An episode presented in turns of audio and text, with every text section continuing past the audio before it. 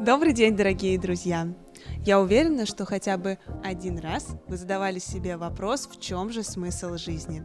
Может, вы его уже нашли, а может, только находитесь в процессе поиска.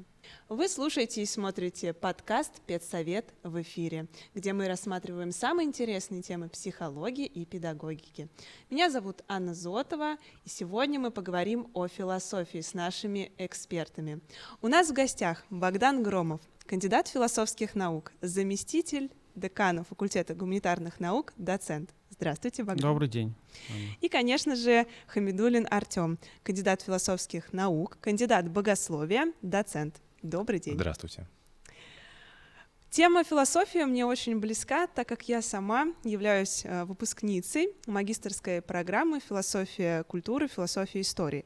И сегодня мы с вами поговорим вообще о том, что такое философия, зачем ее изучать, трудно ли ее преподавать, трудно ли ее воспринимать, и какое место философия занимает а, в нашей жизни и в жизни тех, кто ей занимается профессионально.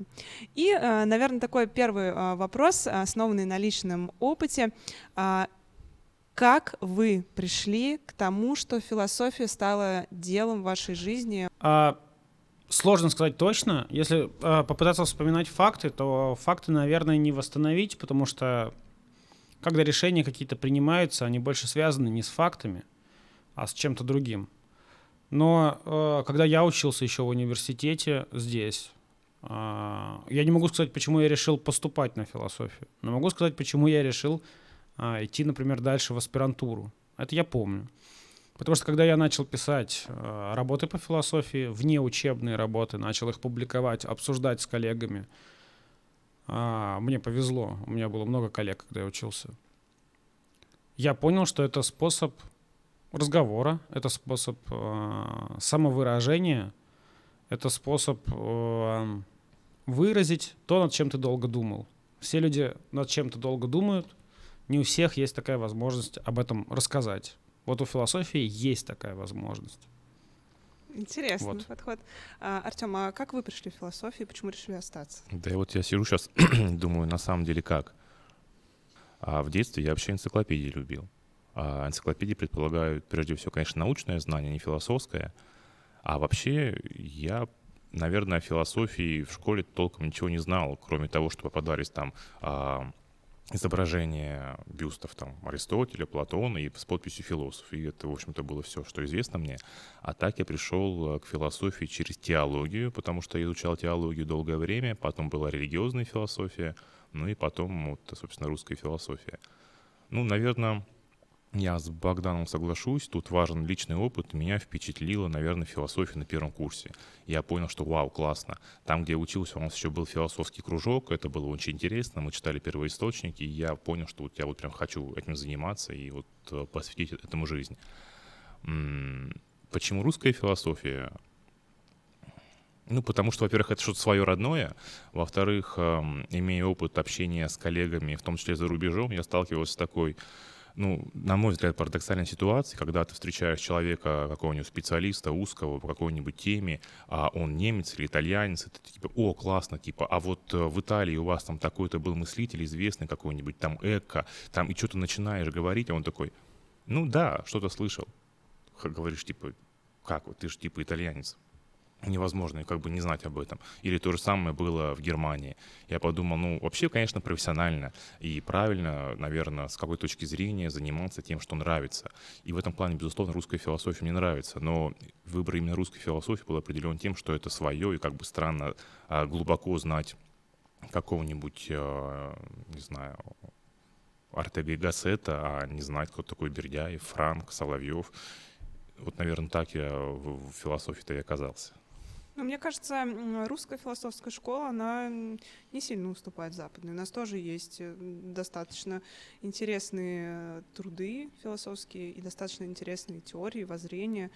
И, наверное, да, это связано не, не, не только с ноткой патриотизма, но все-таки с э, тем знанием, которое есть, э, которое исходит именно от наших профессионалов. Безусловно, да, конечно.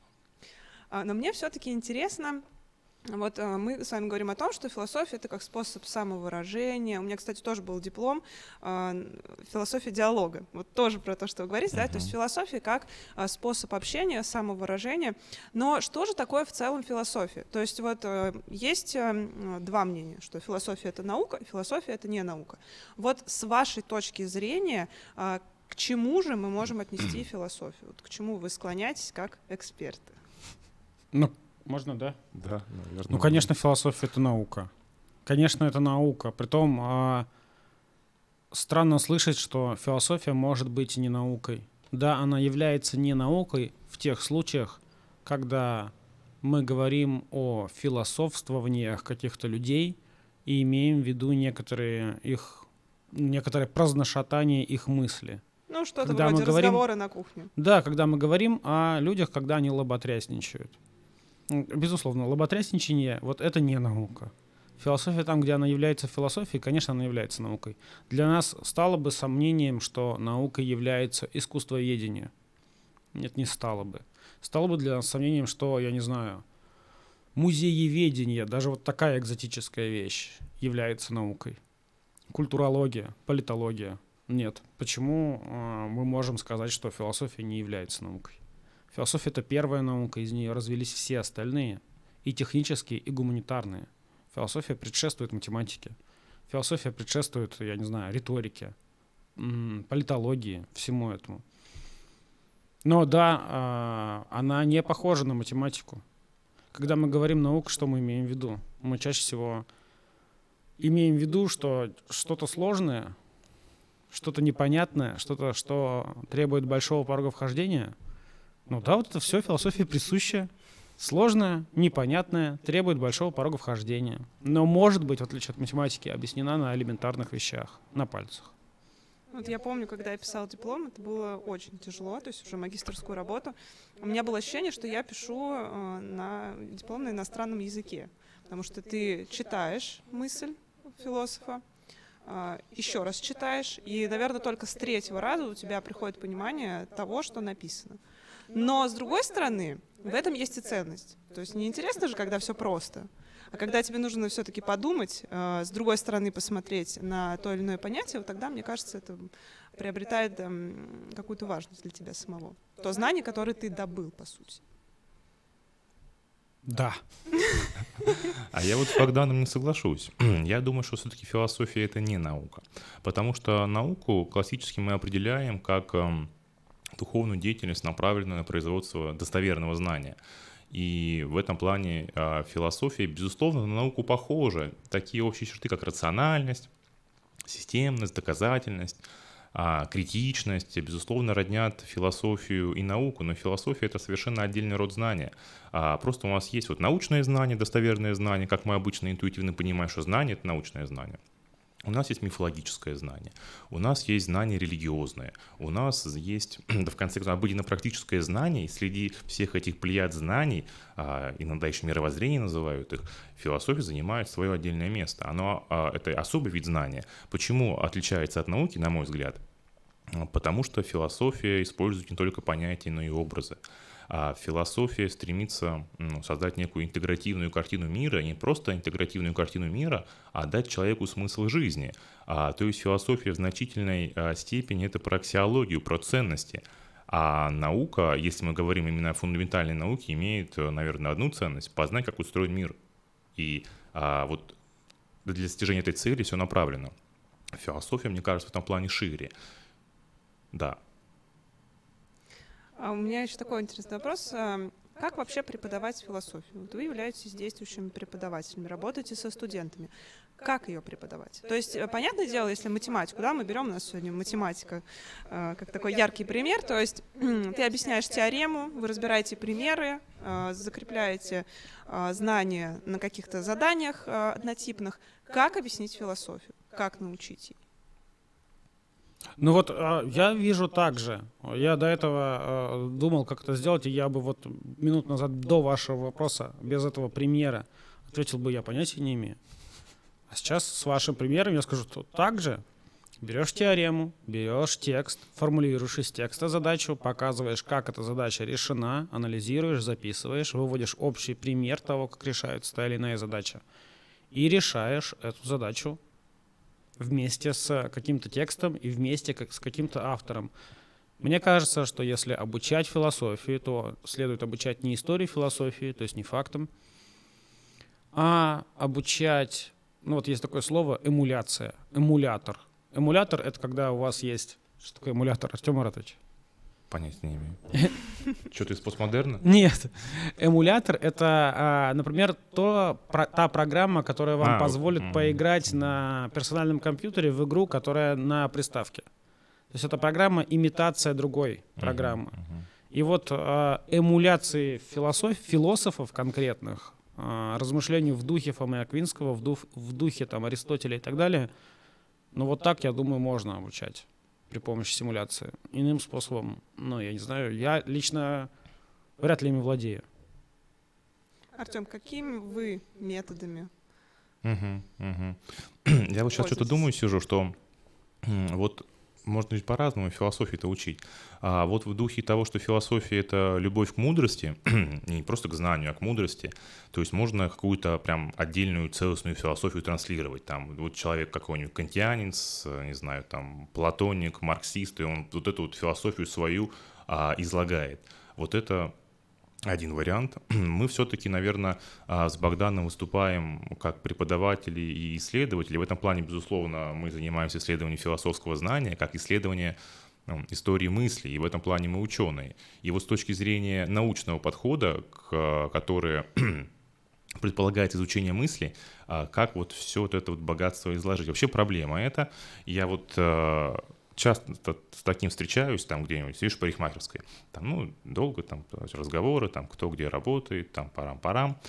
А, вот я преподаватель, что понимаю, философию. Он говорит, ой, да я там не понимала эту философию, все. И ведь на самом деле а, такое впечатление часто откладывается, что философия это как-то очень сложно. И вопрос-то философский, а почему складывается такое впечатление? да, безусловно, сложно. А сложно в значительной степени потому что философия стремится говорить не о какой-то фактуальности, вот ручка у нас лежит, то есть mm-hmm. наш мозг привык работать с вещами, и это естественно, микрофон, ручка, это что-то такое вечное, а философия пытается выйти на более высокий уровень абстракции, говорить не о том, что вот есть ручка и степлер, а вот есть условно канцелярские товары, некий более высокий уровень абстракции, и это сложно. Это сложно потому, что как раз старшие классы, а первый второй курс а, университета — это время, когда у человека развивается абстрактное мышление. А человек начинает, э, студент, мыслить учиться мыслить абстрактными категориями. И в этом плане, безусловно, это вызов, я с Богданом согласен, и прекрасно обучать на каких-то примерах. Вот про эмуляции говорили, то есть речь о, о переводе на другой язык, на язык а, человека, который ну, не знаком с языком философии и даже с языком с тем языком, который привычен для преподавателя. А почему еще сложность вызывает? Ну, потому что, ну, реально куча дат. Куча дат, э, имен, концепций, каких-то фамилий, и все это очень на, просто вываливается на человека. И Насколько я помню, всего один семестр, да, вот э, дается на, отводится на философию. Ну, все зависит от программы университета, безусловно. Но на первом курсе так или иначе, наверное, у большинства программ это проходится. А как преподавать? А, я считаю, что, наверное, не всем правильно преподавать именно историю философии а, потому что а, создается впечатление, что реально всего много, и это лавина, которая просто промывает мозг. А мне кажется, что а, в этом плане рулит э, систематический подход, а, ну, отчасти studies можно назвать, когда мы говорим о каких-то философских проблемах. И говоря о философских проблемах, мы говорим, что типа, окей, в античности на это смотрели вот так, в средние века вот так, в новое время вот так, а в 20-21 веке вот так на это смотрят. И ну, по опыту видно, что вот такие вещи как-то, наверное, больше ложатся на сознание людей. От этого не становится легче, безусловно, легче не становится.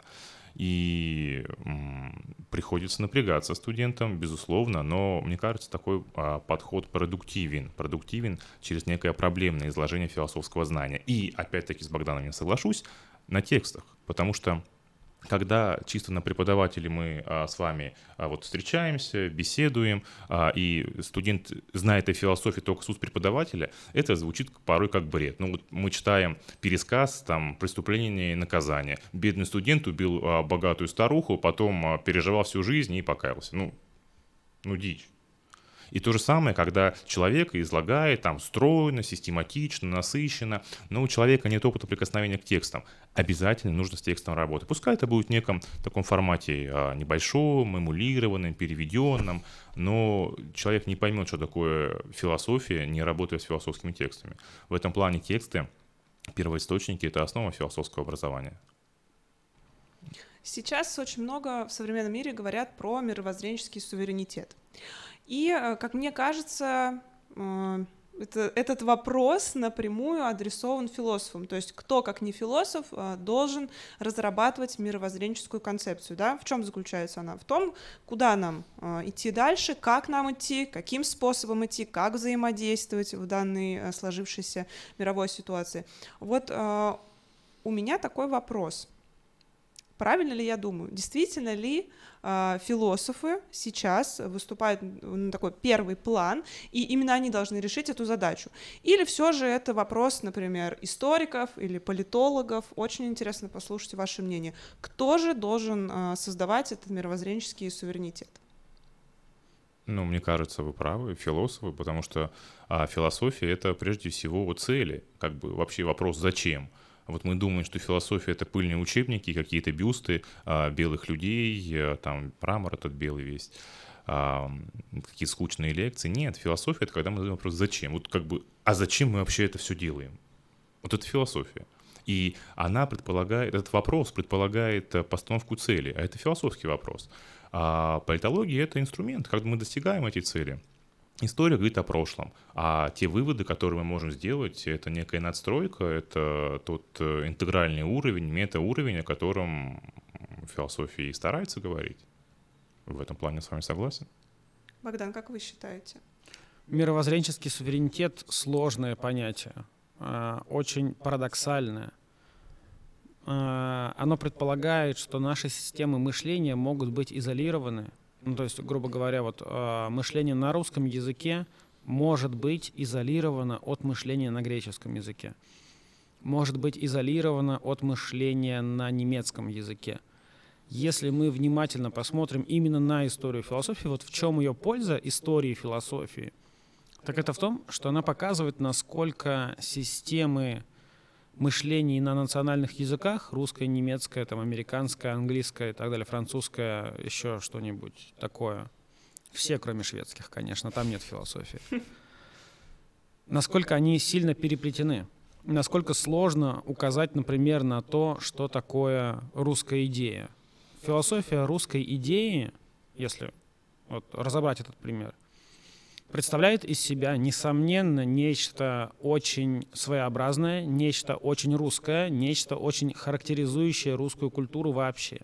Хорошо, а с какими специалистами стоит э, э, поддержкой каких специалистов стоит заручиться, чтобы вместе идти к цели, которой, собственно говоря, является мировоззренческий суверенитет? Вот мы берем, как говорится, как в игре, да, а, мы идем в поход, берем с собой философа, Кого мы берем еще с собой для достижения мировоззренческого суверенитета? Спички и нож. А если серьезно? Да, можем всех взять. Философия же, она, а, поскольку интегративна, она не говорит, что вот мы самые умные, самые главные. Она, в частности, одна из функций философии как раз соединить знания отдельных эм, дисциплин а, и, исходя из этого, сделать какой-то вывод. Хорошо, ну с кем тогда мы будем объединяться? Историки, политологи, филологи. Все-таки историки, политологи. Математики, филологи. физики, биологи. В этом плане философия это метанаука, а, которая охватывает все. И, может быть, э, развивая мысли Богдана, а, можно сказать о том, что, ну, действительно, а, русская идея, русская философия говорит на языке континентальной европейской философии. В этом отношении у нас э, единая традиция из Германии, из Греции. А с, с англосаксонской традицией, конечно, нет. В этом плане мы мыслим несколько иначе. Но также иначе мы мыслим по сравнению с, с восточной философией. И там возьмем Индию, возьмем Китай, и а, Индия, конечно, за счет того, что индоевропейцы ближе, Китай немножечко подальше, а, ну, в этом плане мы находимся в таком а, едином пространстве а, континентальной философской мысли.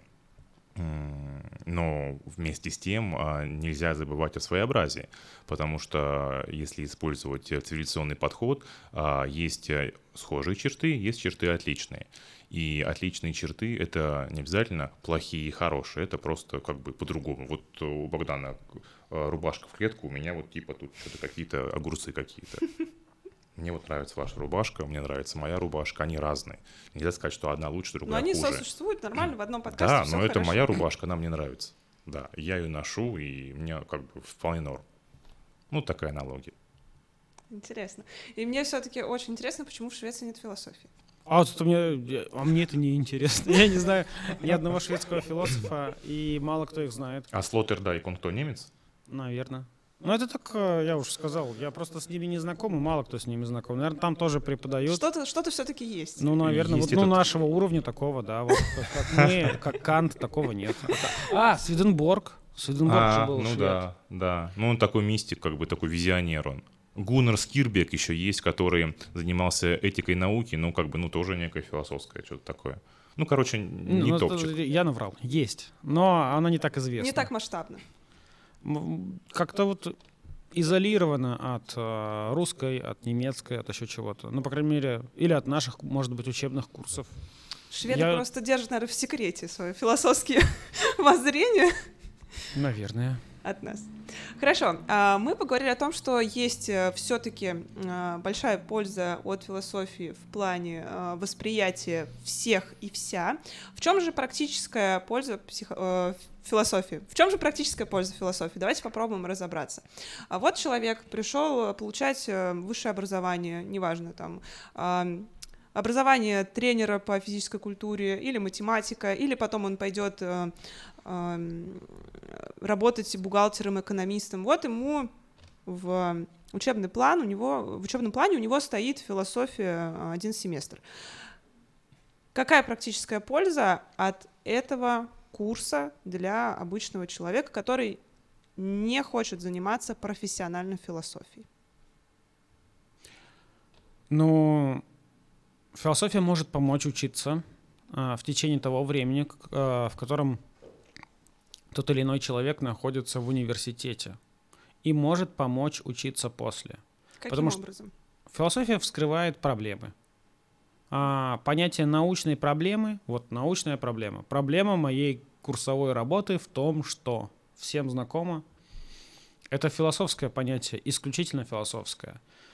Вот если где-то и говорить о собственно философском дисциплинарном поле, то вот вопросы э, того, что является научной проблемой, вопросы того, как производить логические операции по определению понятий, какое понятие можно считать определенным, какое нельзя, э, как логически мыслить, как логически строить речь не просто в связанный, художественный, красивый текст, но в текст убеждающий, в текст, в который отражают мысль с полнотой и предмет отражает с полнотой. Без того, чтобы спрашивать преподавателя, а почему три? Я же написал 30 страниц. А Алексей Захаров, кто-нибудь такой, не знаю, кто это, может быть, он есть, написал 28 страниц, а ему 5, а я написал 30, а мне 3. А вчера было э, по 3, а сегодня по 5. Вот для того, чтобы э, человек, который обучился философии эффективно, понимает, что такое полнота мысли, выраженная в том или ином тексте, особенно в своем.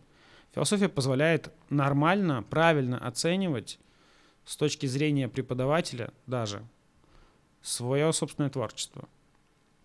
Безусловно, она нужна не всем, но очень многим она нужна.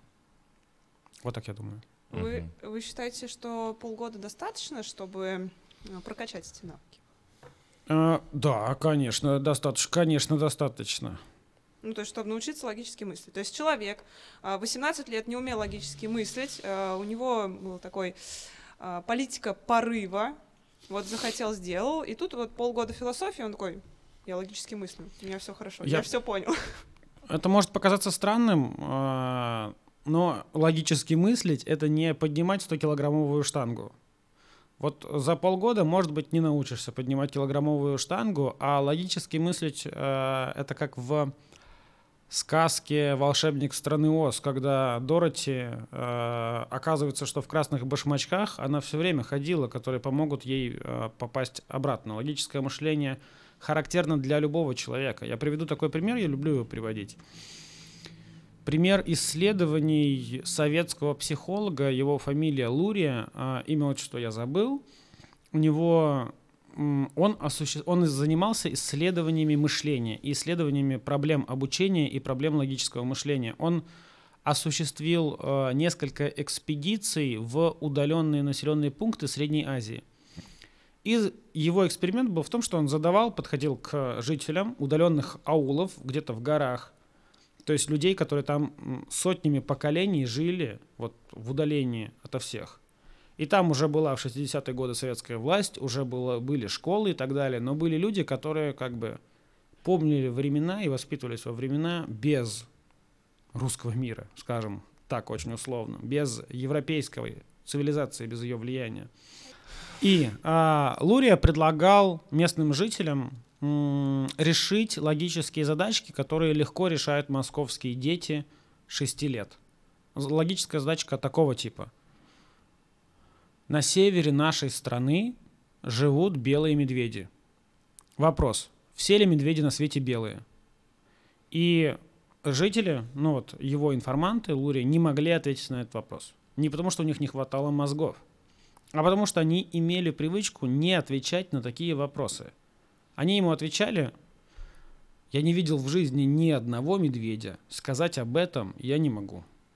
Когда э, Лурия задавал и его помощники задавали дополнительные вопросы, все, безусловно, давали правильные ответы.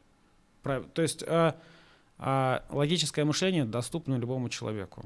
Если бы человеку оно было недоступно, такое, таких людей мы запираем, мы как общество, не мы с Артемом Маратовичем, мы как общество таких людей запираем в психушку. Мы с, с Артемом Маратовичем не запираем таких людей. Спасибо большое. Артем, хотелось бы услышать ваше мнение. Ну, если мы говорим о высшем образовании, то философия нужна всем, по крайней мере, прикосновение к философии.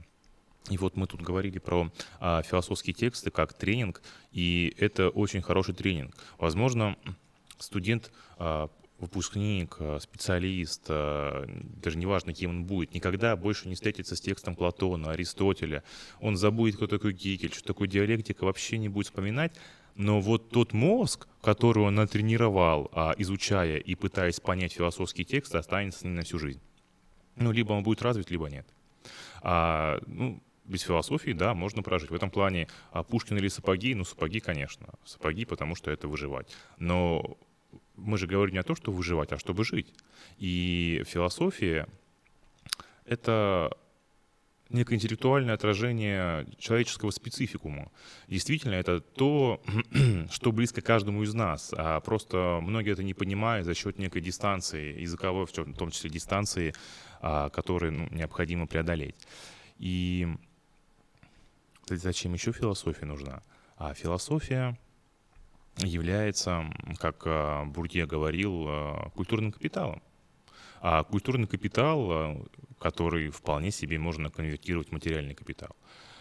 И в этом плане это не просто обогащение, культурное обогащение, как, там, знаешь, поэзию интереснее жить. Это что-то такое может стать прикладным. Ну и, безусловно, жить интересней а интереснее жить человеку, который не просто ходит на работу домой, на работу домой, а потом еще он бегает на выходных, а, а он еще на рыбалку ходит. А у него там собака, он читает там поэзию Басё, а, пытается переводить что-то, не знаю, там какую-нибудь там поэзию вагантов с латинского языка, и еще вот интересуется философией. У него мир шире, а, образ мира у него в голове шире, кругозор шире, и так, безусловно, гораздо интереснее. Жить — это повышать качество жизни. Вот. И, наверное, еще, на мой взгляд, самое главное, а, что необходимо транслировать э, на лекциях и семинарах по философии, то, что философия — это мышление suspecie eternitatis с точки зрения вечности. А философия предполагает посмотреть на что-то привычное с непривычной точки зрения. Почему говорю, что философии, философы такие странные немножко ребята? Потому что они предлагают посмотреть на привычные вещи по-другому. А, типа такие, листва зеленые, ну окей, а Кремль, ну вот около Кремля рядом с нами. А почему рядом с нами? А почему листва зеленая? И вот философия в этом плане начинается с удивления и предполагает некую альтернативу. Что мы привыкли, что у наших два стола вот тут на запись стоит вот так, а давайте поставим третий стол, давайте его перевернем, давайте его покрасим зеленой краской, нарисуем здесь э, ромашку. А почему нет? И вот это альтернативное мышление очень важно, потому что она, оно э, связано с, в том числе вот по поводу русской идеи, э, с проекцией э, образа желаемого будущего – а потому что без такого э, философского воображения, без э, логической аргументации, без э, рационального обоснования, а, ну, а не человек, это вертикальная лужа, потому что человек без цели, ну, на 80% просто состоит из воды. А что справедливо совершенно для всех, и для людей, и для групп людей. Вот, наверное, для этого, потому что, ну, как итог, наверное, скажу, что философия, а, в принципе, способствует повышению уровня, уровня осознанности человека. А что он делает, почему он это делает, зачем он это делает.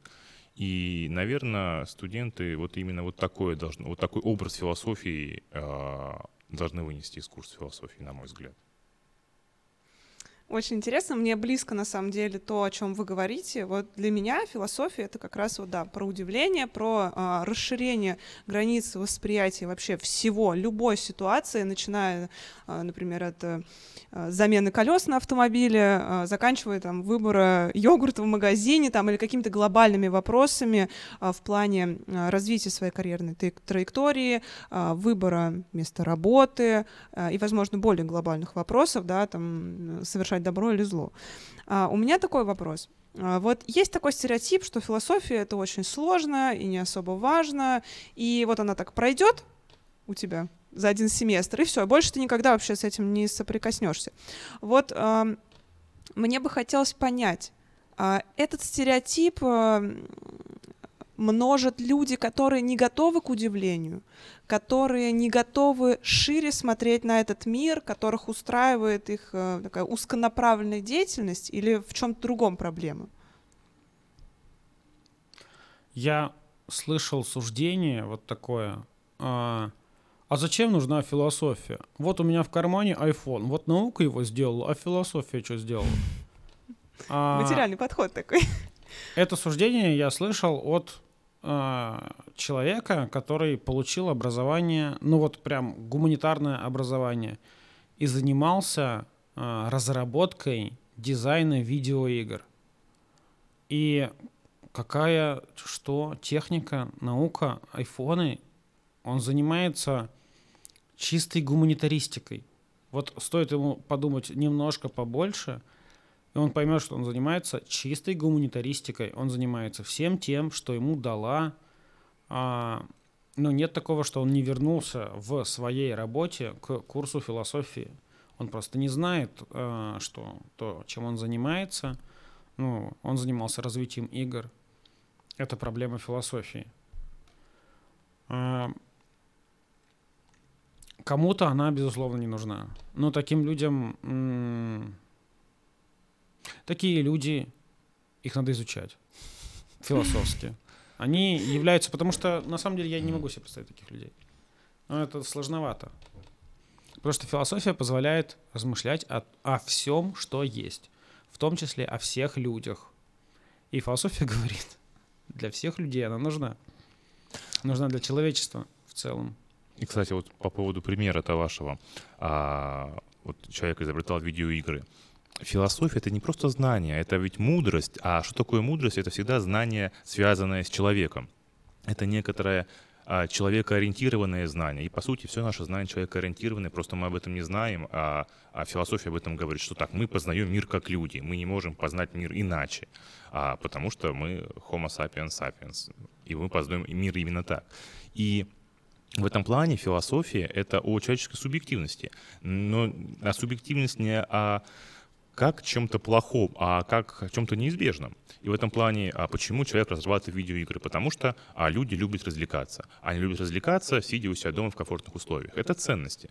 А почему именно такие ценности? А может быть, ну, у вас другие ценности могут быть. Нужно бегать, прыгать, скакать и дома не сидеть. И поэтому видеоигры не нужны. То есть, по сути, а философия — обращает внимание на то, а почему, опять же таки, мы это делаем, почему мы развиваем видеоигры, а почему мы а что-то делаем, почему мы там разносим еду какую-то, почему мы а, там строим космический корабль, или почему мы не строим космический корабль, когда мы можем строить космический корабль. А, и философия позволяет вот посмотреть, а, опять же таки, со стороны на себя. Вот представьте, что вот мы тут втроем сейчас сидим, беседуем, вы так вот из себя исходите, со стороны смотрите на ситуацию со стороны. Философия — это такой взгляд со стороны. И прав а, Богдан Юрьевич, вся человеческая деятельность — это именно человеческая деятельность. И понимание а, этого дает философия. И что это значит? Каждая конкретная деятельность значит для человека дает философия. А, и напоследок мне бы хотелось, чтобы вы вспомнили, наверное, одну из своих любимых цитат, то есть кого-то процитировали из философов, вот прям буквально а, подумайте чуть-чуть, кого бы вы хотели процитировать, а, чтобы эта цитата была полезна нашим слушателям и, а, наверное, стала вот как раз вот таким моментом для размышления. Я не помню точную цитату, а, но кажется, она а, звучит так, что философия — это искусство быть счастливыми. И если а, кто-то говорит, что мне нет дела до философии, или мне нет времени до философии, это все равно, что человек скажет, что мне нет времени быть счастливым. Вот. Интересно. Ну, на самом деле, когда ты... Э, ну, про философский да, подход, я вот тоже хотела, кстати, спросить, э, какое определение мы можем дать этому понятию. Но на самом деле, когда ты немножечко так...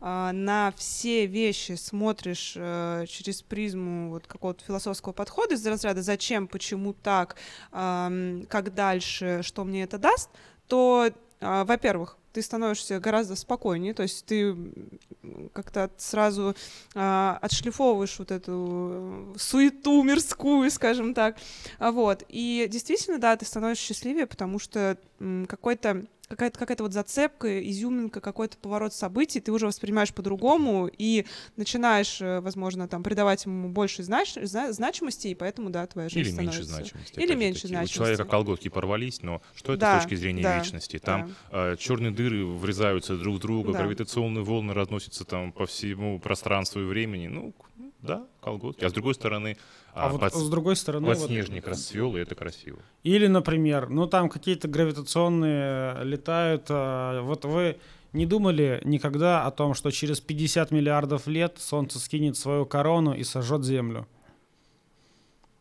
Ну, нет, пока не думал. Вот это вообще не имеет значения. Вот а, то, что у кого-то колготки порвались, это гораздо важнее.